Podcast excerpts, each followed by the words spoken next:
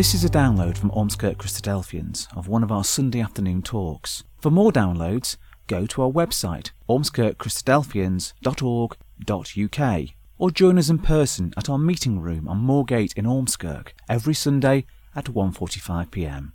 We hope you enjoy the talk. Good afternoon, everyone. When I consider the heavens, when we look at the night sky filled with twinkling stars, what response does it evoke in us? Come to that psalm, please, Psalm 8 again. Doesn't it fill us with a sense of awe and wonder when we behold the majesty, the magnitude and the sheer beauty of the heavens? Well, it certainly did the psalmist here in Psalm 8, verse 3. When I consider thy heavens, the work of thy fingers, the moon and the stars, which thou hast ordained. What is man that thou art mindful of him? And so, yes, looking at the night sky can give us a sense of perspective, really, when we compare our own smallness, our insignificance, to the enormity, the vastness and the wonder of the universe. Well, come with me, please, to Isaiah chapter 40, and let's just consider what God says about his creation. So Isaiah 40, and we'll look at verse 25.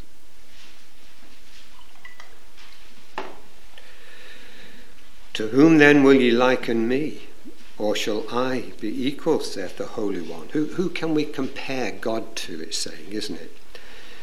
Lift up your eyes on high, or look to the heavens, and behold, who hath created these things, these stars, these planets, that brings out their host by number? God brings them forth, and they proceed across the night sky in an orderly way, don't they? He calleth them all by names, by the greatness of his might, for that he is strong in power, not one fails, not one is lacking. They're all there, like a shepherd knows his sheep. He counts them, makes sure they're all present. So the stars and the planets proceed, as it were, across the night sky in a predictable, orderly arrangement. Verse 28, hast thou not known, hast thou not heard, that the everlasting God, the Lord, the creator of the ends of the earth, faints not, neither is weary. So God isn't like us. We do get tired. We do grow weary and faint, don't we? But God doesn't. And it says there's no searching of his understanding. So God declares himself here to be the creator, doesn't he? The creator of the heavens and everything that's in the heavens, all those stars. He knows them, we read, by name, and there's no searching of his understanding. No one can fathom God's understanding. It's too great. It's beyond our capacity as human beings to grasp. And yet we can see his handiwork in every direction, whether we look through the telescope or the microscope.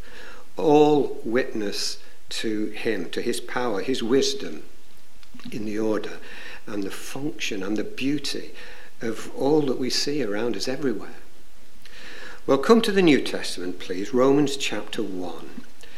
Mankind in general does not really acknowledge God, despite the evidence of creation. In fact, God says this very thing in verse 19. Because that which may be known of God is manifest in them. So it's in us. It's something we instinctively know. It's apparent. It's obvious, as the verse goes on. For God hath showed it unto them. He's made it known. For the invisible things of him from the creation of the world are clearly seen, being understood by the things that are made. So although we can't see God himself, of course, we can see the incredible things that he has made, and they are a witness to his existence. And the verse goes on. so that they are without excuse, because that when they knew God, they glorified him not as God, neither were they thankful. So people knew God existed, all right, but they would not admit it. So they didn't honour him or thank him for giving them life. And the verse goes on, but became vain in their imaginations, or empty in their reasonings, their thinkings. And their foolish heart was darkened. In other words, they followed their own reasonings, their own imaginations. And so we have developed ideas like evolution, a theory that rejects God as the creator and postulates that everything came into existence by themselves, by chance. God, however, is saying that we can perceive him in his works of creation, rather like a famous painter is known, is recognized and identified by his particular style of work, his approach, his technique. So God's handiwork can identify him in the order and the structure and the way things are designed to work together, and of course in the beauty that we see in creation, typical of God's work. So let's look at an example then. Come with me please to Genesis chapter 1 and let's think about starlight. Do we take the way the stars light up the night sky for granted? Or do we think they just came about by chance? God says the stars were designed by him for the very purpose of lighting up the night sky. Verse 15. And let them be for lights in the firmament of the heaven, to give light upon the earth. And it was so. Consider how beautiful and how fitting the night sky actually is. If, for example, the stars were too bright, we would lose the contrast between day and night. The nights would be too bright, and the stars would be visible during the day. Also, if the closer stars were too bright, they would block out our view of the stars beyond, rather like facing the dazzling sun and trying to look beyond it. But as it is, the Earth's position in the Milky Way galaxy allows us a clear view of other parts of the universe, which would not necessarily be the case if the Earth were, say, near the centre of the galaxy or near a dust cloud. So on the one hand, the stars must not be too bright, but on the other hand, they mustn't be too dim either, because God has determined that they should be seen, since he appointed them to, as it says, divide the day from the night, and as we read, to give light upon the earth. And the more we discover about the universe, the more we can appreciate the delicate balance and fine-tuning that God has incorporated into the heavenly bodies to make them appropriate for the job given them in his great scheme of things. Come with me please to Job chapter 38.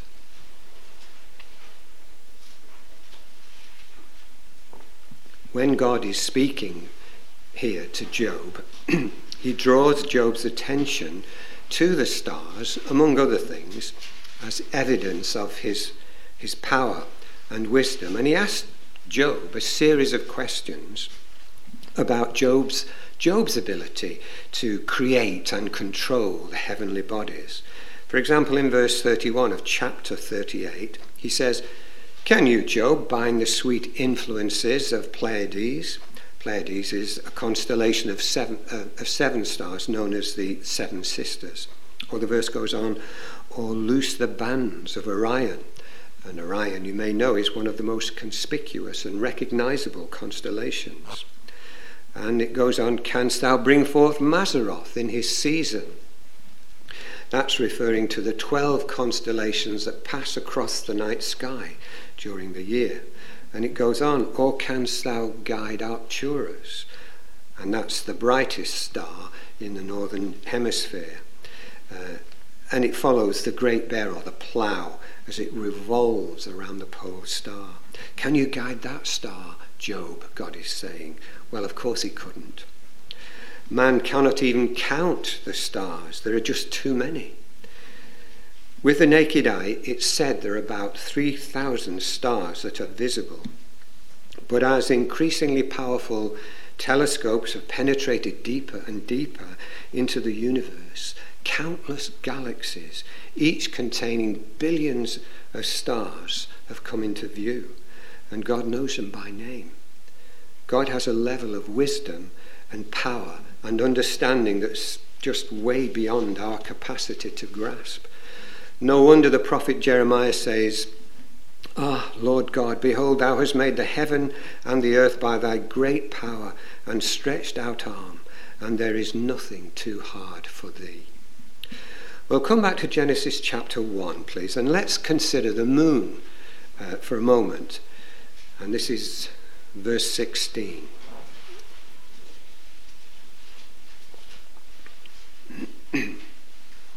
"And God made two great lights, the greater light to rule the day," of course that's a sun, "and the lesser light to rule the night," the moon. He made the stars also. "And God set them in the firmament of heaven to give light upon the earth, and to rule over the day and over the night, and to divide the light from the darkness." Now at night, the moon's brightness is just right, being dim enough to keep the night sky dark overall, and yet bright enough to show its rule or its superiority over the stars and the planets, just as God intended. God made the moon to, as it says, rule the night, and so it has a level of brightness that is greater than the other objects in the night sky, as viewed from the earth. Now, despite the large size of the moon in relation to the earth, it's 27% the size of the earth, all of the moons in the solar system are much smaller than the planets that they orbit. Our moon is big. It's unusual, really. And yet it still only reflects just 7% of the light it receives from the sun. It doesn't generate any light of its own. It's a dead world. It just reflects just 7% of the light it receives from the sun. And this is really a very low level of reflectivity, but it's just right for giving the moon the right level of brightness on the earth. Now you might think that because the moon is so big and so close, it would reflect far more of the sun's light. But if it did, then the night would be far too bright.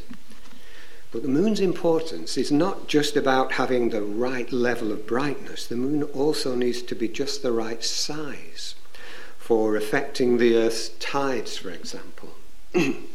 If the moon were bigger, it would have a stronger gravitational pull on the Earth's tides, and that would result in the coastal regions of the Earth being swamped by massive tides twice a day.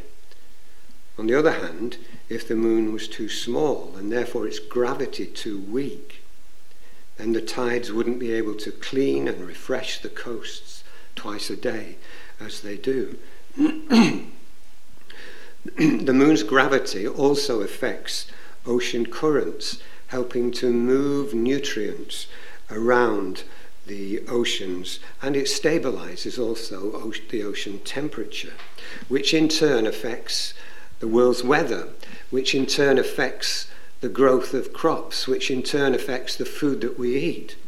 So again, we can see how all these things interact together. Different aspects of the heavenly bodies having their influence on the earth. They're all finely tuned, so that they're just right in all of their influences on the earth, just as God intended. And perhaps we can see then what God meant in verse 33 in Job, when he said to Job, "Do you know how the heavens influence the earth, Job?"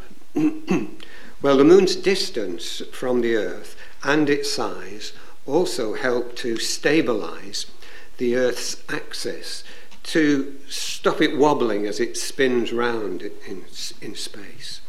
And the moon's size also makes it easier to see with the naked eye, which is important as we read in Genesis chapter 1 and verse 14. Just have a look at that one. And God said, "Let there be lights in the firmament of heaven to divide the day from the night, and let them be for signs and for seasons, for days and years." Now, the way the moon takes on a different shape every night as it changes its position is really both beautiful and it's informative, as it goes through its predictable 29 and a half day cycle. The exact day of the month can be determined from the size and the shape of the moon. And throughout history, the sun, the moon and the stars have been a great help to mankind as a calendar, as a clock, and also as a navigational aid. Excuse me. Sundials can give the time to quite an accurate extent, and the stars can also be used to tell the time at night. This is because the stars appear to rotate around the pole star, rather like a clock, if you can imagine a clock. They rotate around the pole star in the northern hemisphere, that is. So this provides really a means of telling the time to within about 30 minutes to someone who's familiar with this sort of thing. It's also remarkable that the moon, viewed from Earth, almost exactly covers the sun during a solar eclipse. In a similar way, the Earth's shadow just happens to blot out the moon for a lunar eclipse.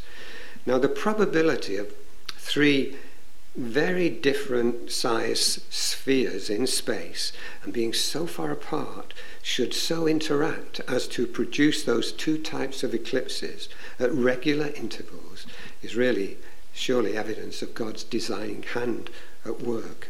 The planet Earth, then, is not the result of blind chance, because there are just too many critical factors that all have to be just right for the Earth to be a viable place for life to exist.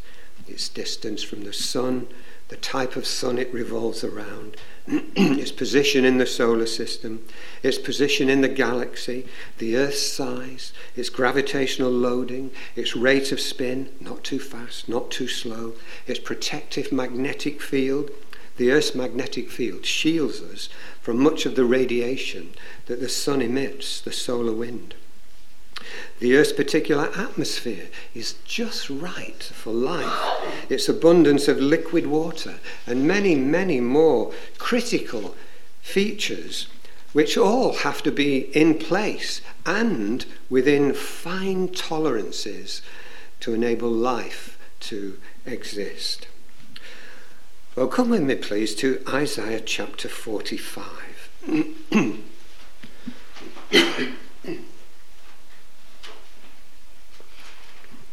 All of those things that we've considered have been put in place by God, a being with wisdom and with power on a scale that we just can't comprehend.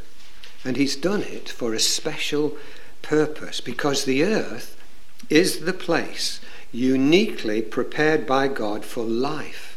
It's nothing less than God's handiwork, formed to be the stage, the arena, the focus of his purpose. Verse 18. "For thus saith the Lord that created the heavens, God himself that formed the earth and made it. He has established it. He created it not in vain. He formed it to be inhabited." To be inhabited not only by mankind, but ultimately that God himself should dwell with man on a planet filled ultimately with God's glory. And if we're worried about the seeming insignificance of the planet Earth in relation to the vastness of the universe, we need to remember that the Earth is the center of things in importance only. It's the only habitable planet that we know of. The Earth's importance is not measured by being the biggest thing in the universe or being the physical center of the universe, just as London is not the geographical center of the UK, nor was Rome the geographical center of the Roman Empire. No, the Earth is important because of all places in the universe, God created the Earth to be the place where his only begotten Son was born and where God himself will one day dwell. Man is busy developing technological advances, and very often breakthroughs in science and technology occur when man mimics God's designs in creation. God, however, is a moral being, and it's moral issues that are of primary importance to God. And it's really only by understanding this that we're going to be able to make sense of what we observe in creation, because moral issues affect physical creation. It's moral issues that have brought about what we currently see in the whole of the universe, what has been called the cycle of futility. And this is seen in all of creation. Wherever we look, everything is subject to this process of a birth, a growth, a decline, a decay, and a death. A birth, a growth, decay, death, round and round, each generation. When the first man, Adam, sinned by rebelling against God's commandments, it was a moral issue, wasn't it?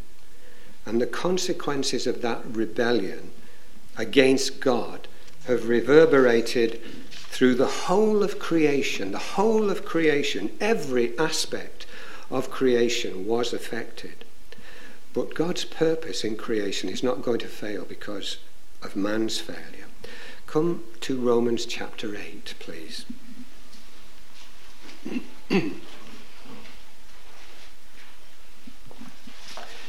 God sent his Son to redeem the situation, to rescue the situation. Romans 8, verse 21. Because the creation itself also shall be delivered from the bondage of corruption, that cycle of futility, that birth, that growth, decay and death, going round and round. It's going to end. It's going to come to an end. Creation is going to be delivered from this present state into, the verse says, the glorious liberty of the children of God. For we know that the whole creation groans and travails in pain together until now. And not only so, but ourselves also.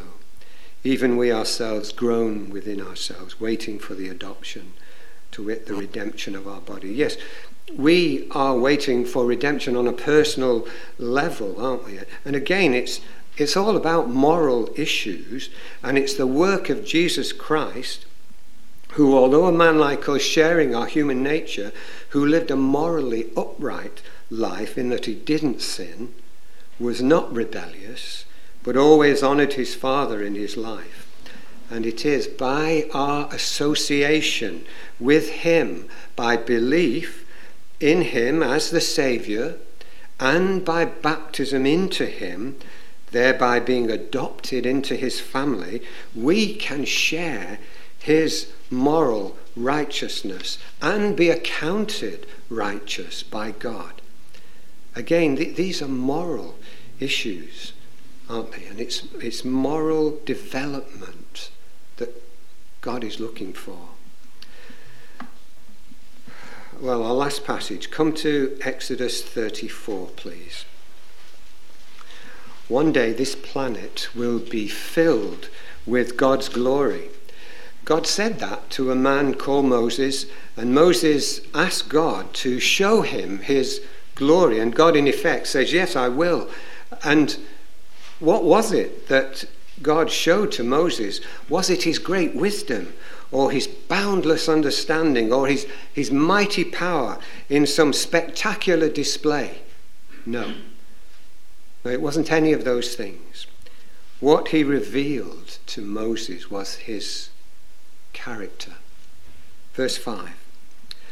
And the Lord passed by before him and proclaimed, the Lord God, merciful and gracious, long-suffering and abundant in goodness and truth, keeping mercy for thousands, forgiving iniquity and transgression and sin, and that will by no means clear the guilty.